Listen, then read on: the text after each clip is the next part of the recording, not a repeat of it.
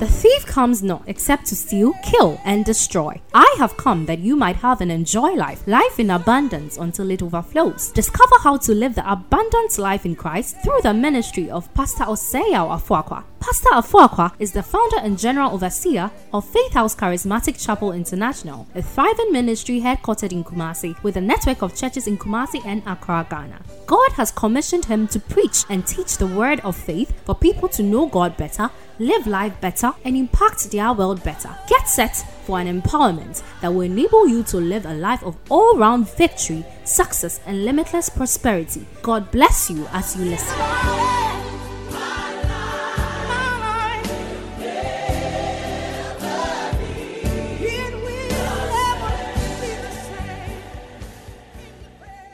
Kingdom Addict. It's wonderful to have you join us for our discovery service. It's a communion service, and I believe that you have come prepared. The worship, the prayer session have prepared your heart to receive the word of God. Shall we bow our heads even as we get into a time of fellowship in the word of God? Father, in the name of Jesus, we thank you for your grace and your mercy which you constantly bestows upon us. We give you praise, we give you glory for your help and your mercy. Lord, tonight as we have assembled before you, we come with a hunger and a desire to study and to know. We pray that, Lord, you open up our eyes to behold wondrous things out of your law. Grant us understanding, illumination. Let no man or woman hook to this service or shall work this service later ever remain the same. I give you praise for clarity of thought, for utterance. Thank you that your word is going forward with precision and power. Thank you that the sick gets healed through the entrance of your word. I bless you and I give you praise in Jesus' matchless name. Amen. All right. We we've been running with the the series understanding the times and the seasons, understanding the times and the seasons. And our text has been from First Thessalonians chapter 5 and verse 1. But of the times and the seasons, brethren, you have no need that I write unto you of the times and seasons. Brethren, you have no need that I write unto you. And we are told in First Chronicles chapter 12, verse 32, and of the men of Issachar, which were men who had understanding of the times, to know what Israel ought to do. All their brethren were their, at their command. The heads of them were 200, and all their brethren were at their command. An understanding of the times we live in is vital, is critical for us to live as wise and not as fools. The Bible talks about the need to redeem the time. In the book of Ephesians, chapter 5, he says, Walk circumspectly, not as fools, but as wise, redeeming the time, for the days are evil. When we appreciate that the days we live in are evil days, we are better placed to live a life that glorifies God, better place to live a life that honors God, better place to live a life that God rewards. And so in this service, we're going to continue. In our earlier teaching, in our midweek service, we've been focusing on the end times. What times are we in? And our focus has been on the end times. The end times, the Bible says in Second Timothy chapter 3, verse 1. But this that in the last days, perilous times will come. In the last days, in the end times, perilous times will come. In Second Thessalonians chapter 2, verse 1 to 3, he said, Now, dear brothers and sisters, let us clarify some things about the coming of our Lord Jesus Christ, and I will be gathered to meet him.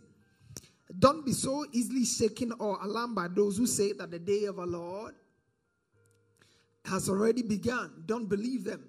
Even if they claim to have had a, a spiritual vision, a revelation, or a letter supposedly from us.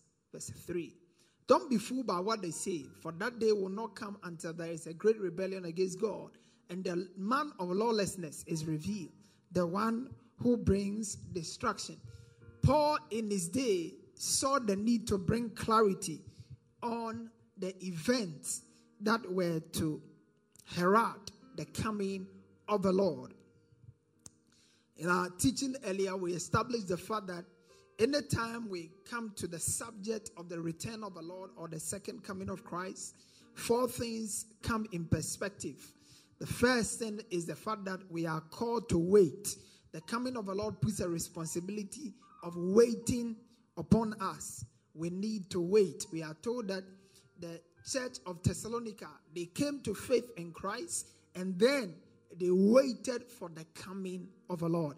And that is what every one of us, once you get born again and you don't get raptured immediately, then you know that you have a responsibility to wait for the coming of the Lord.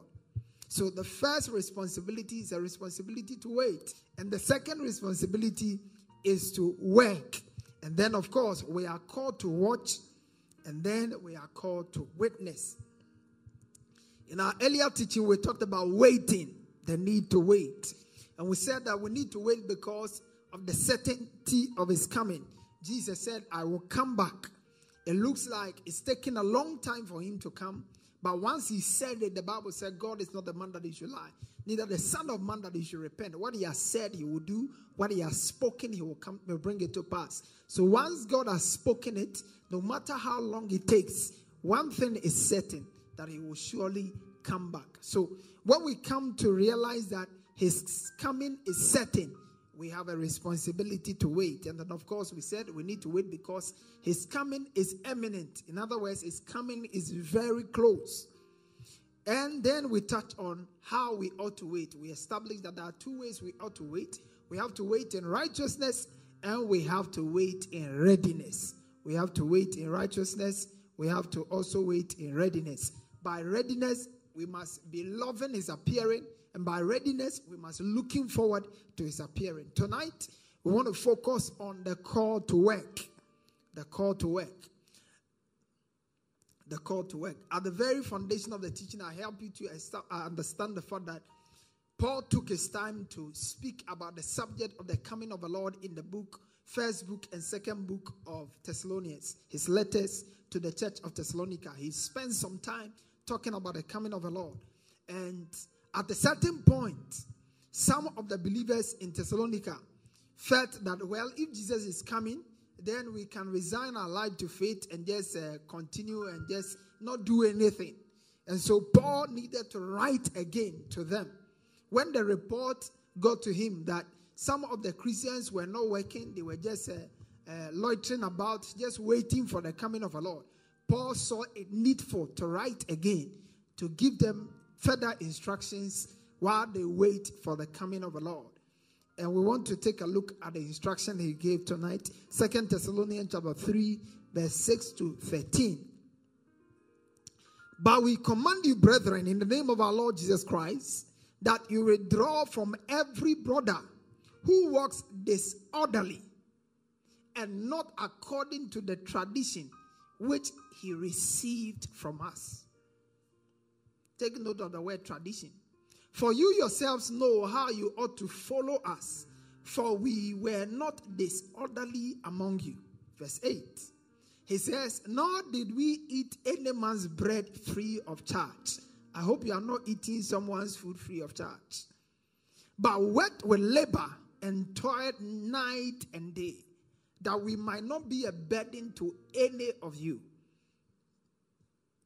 Not because we did not have authority, but to make ourselves an example of how you should follow us. For even when we were with you, we commanded you this if any will not work, neither should he eat. Verse 11. For we hear that there are some who walk among you in a disorderly manner, not working at all, but are busy bodies. Now, those who are such, we command and exhort through our Lord Jesus Christ that they work in quietness and eat their own bread. But as for you, brethren, do not grow weary in well doing. Amen. This is Paul. Some of the Christians have become lazy and slothful because, I mean, we are waiting for the Lord very soon. Jesus is coming back. Let's just uh, pray and fast and wait for the Lord. That's all. Let us just wait, fast, witness, and just stay. That was their attitude. So Paul wrote to them and said, Listen, uh, that is not what I instructed you. Even when I was with you, I'm the one who preached the second coming of the Lord to you. And even while I was with you, while I was preaching that God was coming soon to you, I was still working. So the example I set for you was an example of working. It's okay for you to wait, but while you wait, you have to be busy working. Is it not the same that Jesus told the disciples? He said, Occupy till I come, do business till I come. So he expects us to be actively working. There are two negative ways people relate to the coming of the Lord. Two negative ways people relate to the coming of the Lord. Are those who put their normal lives on hold in view of the imminent return of the Lord. There are some Christians, because they think that Jesus is coming soon, and truly is coming soon because he said so. Because they are so much in an expectation or anticipation of his coming, they are literally not doing anything. They just wake up, find food to eat, pray, and just wait because Jesus is coming soon. So they put their normal lives on hold. Some of them, if they were students, they will stop learning because Jesus is coming soon. Others, if they were working, they can resign their jobs because Jesus is coming soon. They, they must rather get involved with something that is more of eternal, that has eternal value than just uh, getting bogged down by the mundane things of this life. So you can see someone seriously working, instead of witnessing to souls at his place of work, decides that he's no longer going to work, he's rather going to fully evangelize because Jesus is coming soon. They put their lives on hold. That's the first category of people. The second category of people are those who also live their normal life with no or doubtful expectation of the return of the Lord. There are Christians who also are so bogged down with the mundane things of this life that they are just so natural. In fact, they are beginning to even question whether genuinely Jesus will be coming back soon, like he said. These two categories have problems. That's not the way God expects us to live. He does not want you to put your life, normal life, on hold in while you expect his return. Neither does he also want you to live your life doubting the authenticity of his return because certainly he's going to come back. Normal life, I realize that. Come with me to the book of Luke, chapter 17, verse 26 to 30. Look at what Jesus said. It gives you an idea about what should happen while we wait for the coming of the Lord. The Bible says, And as it was in the days of Noah, so it will be also in the days of the Son of Man. They ate, they drank, they married wives, they were given in marriage until the day that Noah entered the ark and the flood came and destroyed them all. Verse 28. Likewise, as it was also in the days of Lot, they ate, they drank, they bought, they sowed, they planted, they built. But on the day that Lot went out of Sodom, it rained fire and brimstone from heaven and destroyed them all. Verse 30. Even so will it be in the day when the Son of Man is revealed. Very insightful. This reference helps us to appreciate how life is likely to be before Christ comes. On the day Christ comes, somebody will be having his wedding, somebody will be on his building site inspecting it, somebody will be, is it normal activity? What it simply means is that normal activity will not cease before Christ comes. Because if normal activities were to cease before he comes, then we will almost be able to predict the day of his coming. But because he's coming like a thief, he comes at a time where somebody may be sleeping, somebody may be at the labor ward, somebody may be consulting in his consulting room, somebody may be in the pharmacy shop uh, selling drugs, somebody may be in his shop selling some whatever. That is how it's going to be. He said, just as it was in the days of Noah, people married, weddings were going on, all kinds of things were going on. That is how life is going to be before Christ comes. So, God does not want you to put your life on hold. And while we wait for his coming, he expects us to be busy working. There are two kinds of work we are called to engage in. The first is our natural work, and the second is our spiritual work. When Paul was speaking to the church of Thessalonica in chapter 3, verse 10 to 13, he was talking about natural work.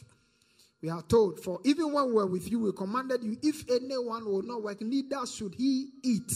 This has to do with natural work. For we hear that there are some who walk among you disorderly manner, not working at all, but are busybodies. Now, those who are such, we command and exhort through the Lord our Lord Jesus Christ that they work in quietness and eat their own bread. Verse 13. But for as for you, do not grow weary. He said they eh, let's go to verse 12. That they work in quietness and eat their own bread. That's what Paul is talking about. They need to work. This has to do with our natural work. You don't have to resign your job because Jesus is coming soon. Any teaching that encourages you to resign your job, stop your building project, sell your land, all of these are fake teachings. It cannot be biblical. That's not how God expects us to live our lives. He expects us to live productive lives while we wait.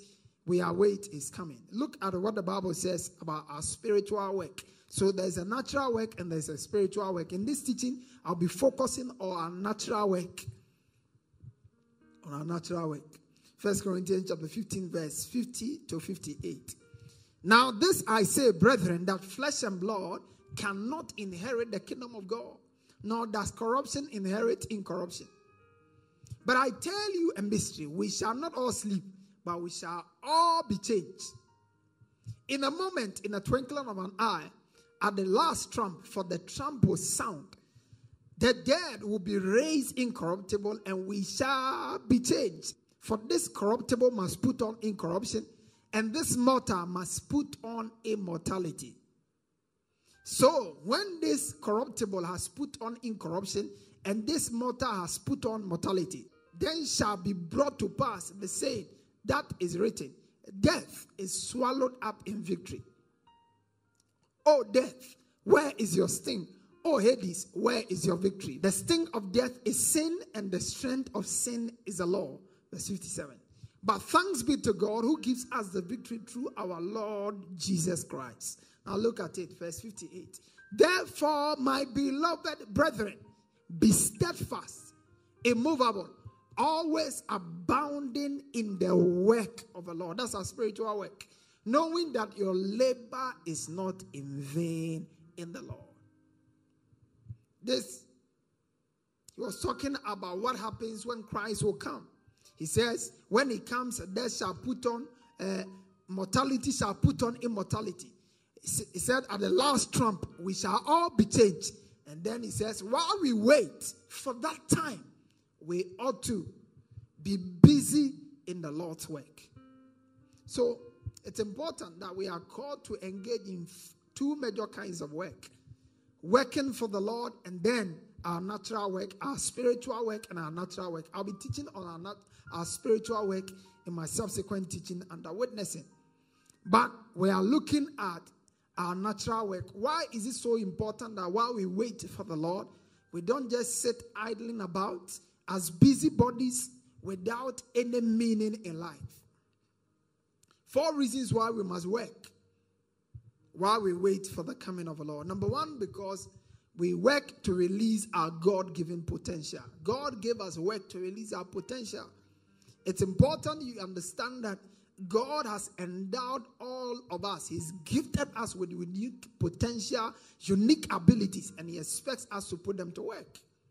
Until we engage work, we will never be able to discover what we have capacity or we are able to do. Through work, a lot of creative things have been done. This microphone was done by somebody's work. This puppet was done by somebody's work. All kinds of things are being done because people are unleashing their potential through the work of their hands. You remember the parable of the talent, Matthew 25, verse 24 to 30. He who had received one talent came and said, Lord, I knew you to be a hard man, reaping where you have not sown and gathering where you have not scattered seed. I was afraid and I went and I hid your talent in the ground. Look, there you have what is yours. But this Lord said to him, You wicked and lazy servant. Look at the way his Lord described him wicked and lazy servant. You knew that I reap where I have not sown and gather where I have not scattered seed. So you ought to have deposited my money with the bankers, and at my coming, I would have received back my own with interest. So take the talent from him and give it to he who has ten talents. For to everyone who has, more will be given, and he who have he will have abundance. But from him who does not have, even what he has will be taken away, and cast the unprofitable servant into outer darkness. May he come to meet you as a profitable servant. It's important we appreciate that the unprofitable servant was punished. He went and buried his potential. The potential God has given you, if you don't release it through hard work, it will be buried in laziness. That's what the man did. He went to bury it in the name of his master being weak. But the actual spirit in which the man buried his potential was because he was lazy. So don't hide under the second coming of the Lord to be lazy. Find something productive to do with your life. The one easiest way we waste our potential is when we refuse to work. When we refuse to engage in productive work, we waste our potential. Look at what the Bible says in Proverbs 18 9. He said, He also that is slothful in his work is a brother to him who is a great waster. So a lazy man and a waster are the same. The lazy man refuses to work, like we saw in the parable of the talent. He was a lazy man, so he wasted his potential. And a slothful man also is a waster. A waster is somebody who takes something which is valuable and he throws it away. We see in the parable of the uh, uh, talent, the man was given talent, something precious, something he could trade with, something he could make profit out of, and he buried it in the field. He wasted the talent in the field. Remember when the master came, he said, You could have taken it and deposited it in the bank. I would have gotten interest on it. In other words, my money would have been more useful than you burying it in the ground.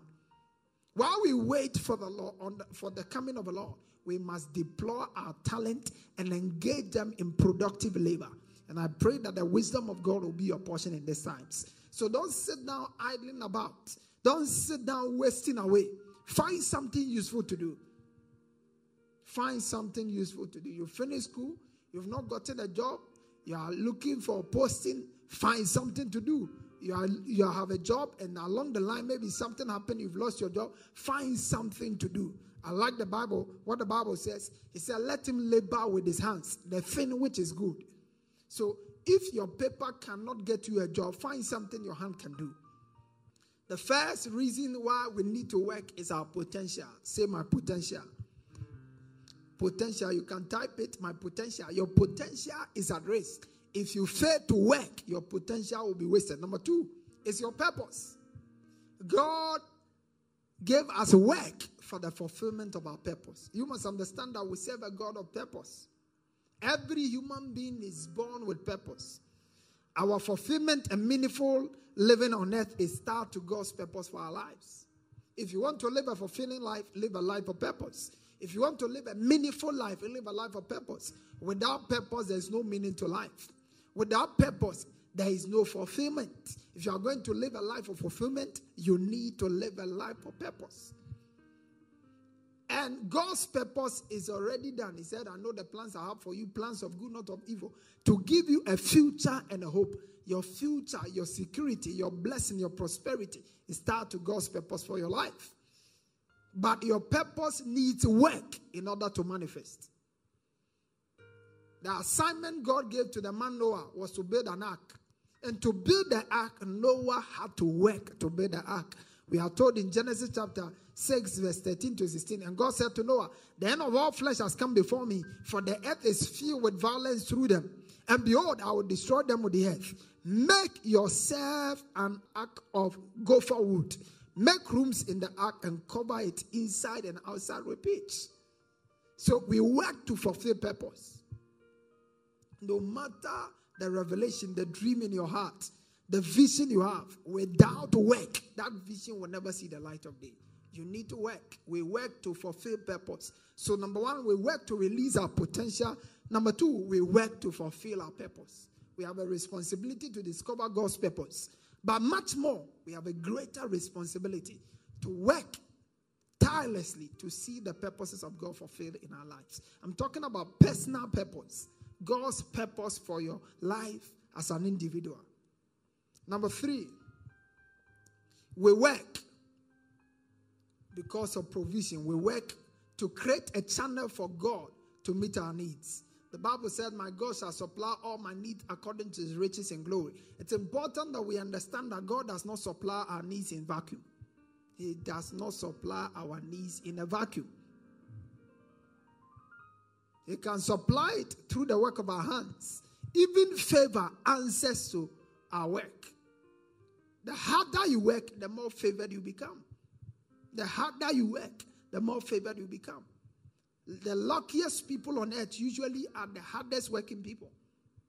So you have to work. Look at what he says. He said that you aspire to lead a quiet life, to mind your own business, and to work with your own hands as we have commanded you. Second Thessalonians chapter 3, verse 10. Even when we're with you, we commanded you that if any man will not work, he should not eat. So if you are not working, you don't qualify to eat. Yeah. You have finished school, you are waiting for national service, and they are still feeding you in the house. That is ungodly, it's unchristian. Go out and find something to do. If you the nation recognize you recognizes you as an adult to be able to vote at 18, then you must also be able to take care of yourself from 18. It's important. Don't waste your potential away. Get busy and find something to do. He said, For if this commandment we commanded you, that if any man will not work, neither should he eat. Paul said that there is a tradition, there's a culture that we have as Christians, and it's a culture of work. So, a Christian, a good Christian, must have a very strong work ethic. It's wrong to be a lazy Christian. It is wrong. Look at what the Bible says in uh, Ephesians 4:28. He said, "Let him that stole steal no more, but rather let him labor, working with his hands, the thing that is good, that he may have to give to him that needed. So, one of the reasons why we work is so we can give. There are people every time they have nothing to give. If you are receiving offering, they have nothing to give. If you are giving to the needy, they have nothing to give. Every time, there's no time they have something to give. Such people are usually very lazy people because it takes work to have to give. We don't just work to provide for ourselves, we work so we can have to give. The legitimate way to have money is to work for it. Lottery is not God's ordained way to have money. You refuse to work, you'll be playing draft all day, and then you'll be calculating lotto numbers. That is an unproductive way to live your life as a Christian. It's ungodly. Some people refuse to work, and when the Premier League is launched, then they will be playing this on the side. That is an unproductive way to live your life as a child of God. You have to work. The Bible said that wealth gotten by vanity, wealth gotten through lottery, wealth gotten illegally, wealth gotten through uh, foul means, the Bible says it shall diminish. But he that gathered by hard work, labor shall increase. I see you increasing. I see you prospering in the name of Jesus. Hear me. The Bible says in the book of Proverbs 13, verse 4 The soul of the sluggard desireth and have nothing, but the soul of the diligent shall be made fat. When you are a lazy person, you have a lot of desires. You desire to wear something, you desire to eat some food, you desire to drive some car. You will never get it because you are lazy. Lazy people always have wild dreams that they never see come to pass because it takes work. When you sleep, and you have a nice dream, you have to wake up to make it happen. That's very important. A hard working unbeliever is of greater value on earth than a tongue talking lazy Christian.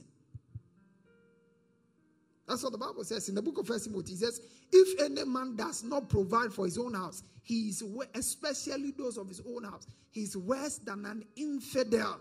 An infidel is an unbeliever. He's worse than an unbeliever.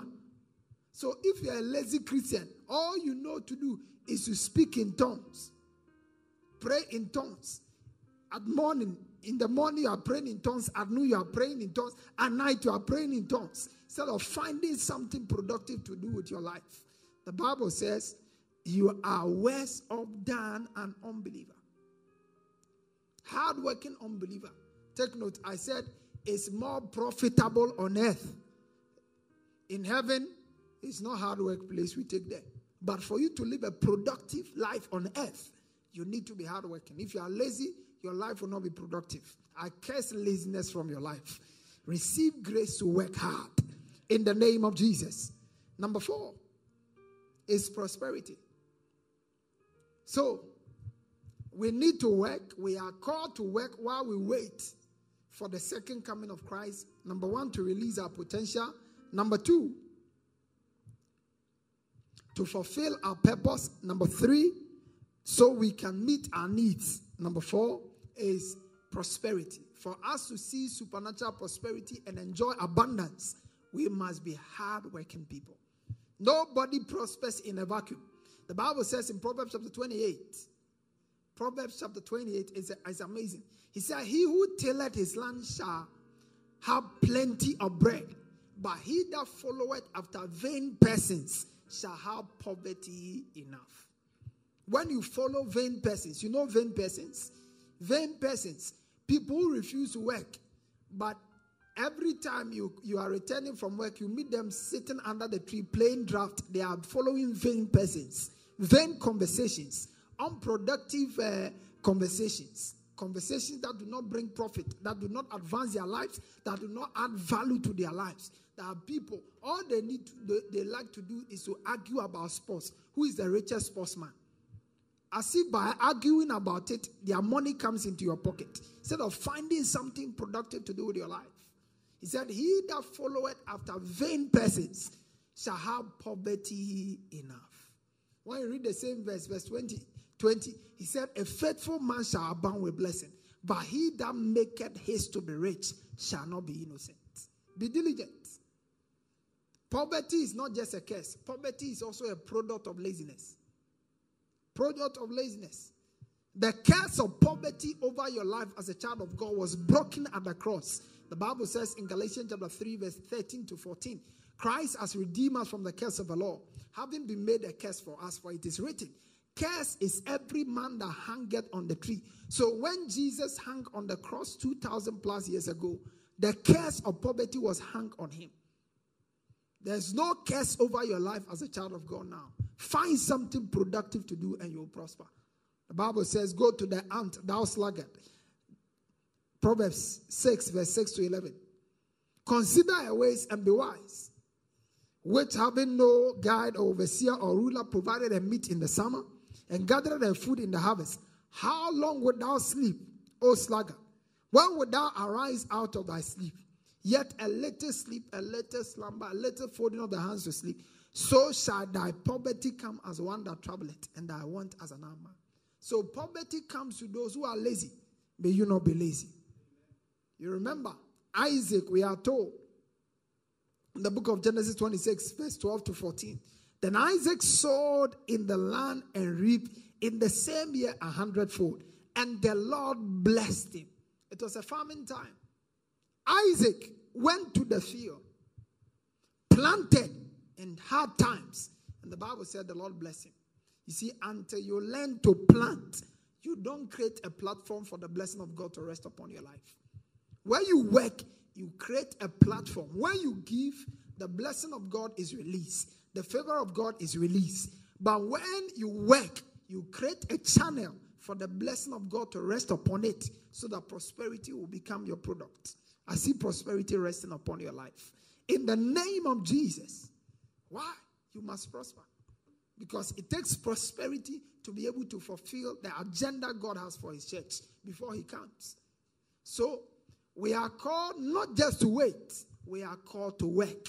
And we are called to work to release our potential, to fulfill His purpose for our lives, and to receive supernatural provision, and of course, to prosper. If you must prosper, work, you must develop a strong working ethic, hard working ethic, smart working ethic.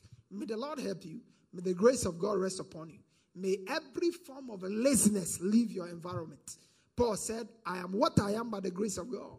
And the grace which was bestowed upon me was not in vain. For I labored more abundantly than they, yet not I, by the grace of God. I pray that as we come to the communion table tonight, the grace of God that empowers for diligent work, that empowers for productive work, that empowers for profitable work, may that grace rest upon you in the name of Jesus. You will prosper, you will fulfill your purpose, you will release your potential, and your needs shall be supernaturally provided for. In Jesus' precious name. Amen.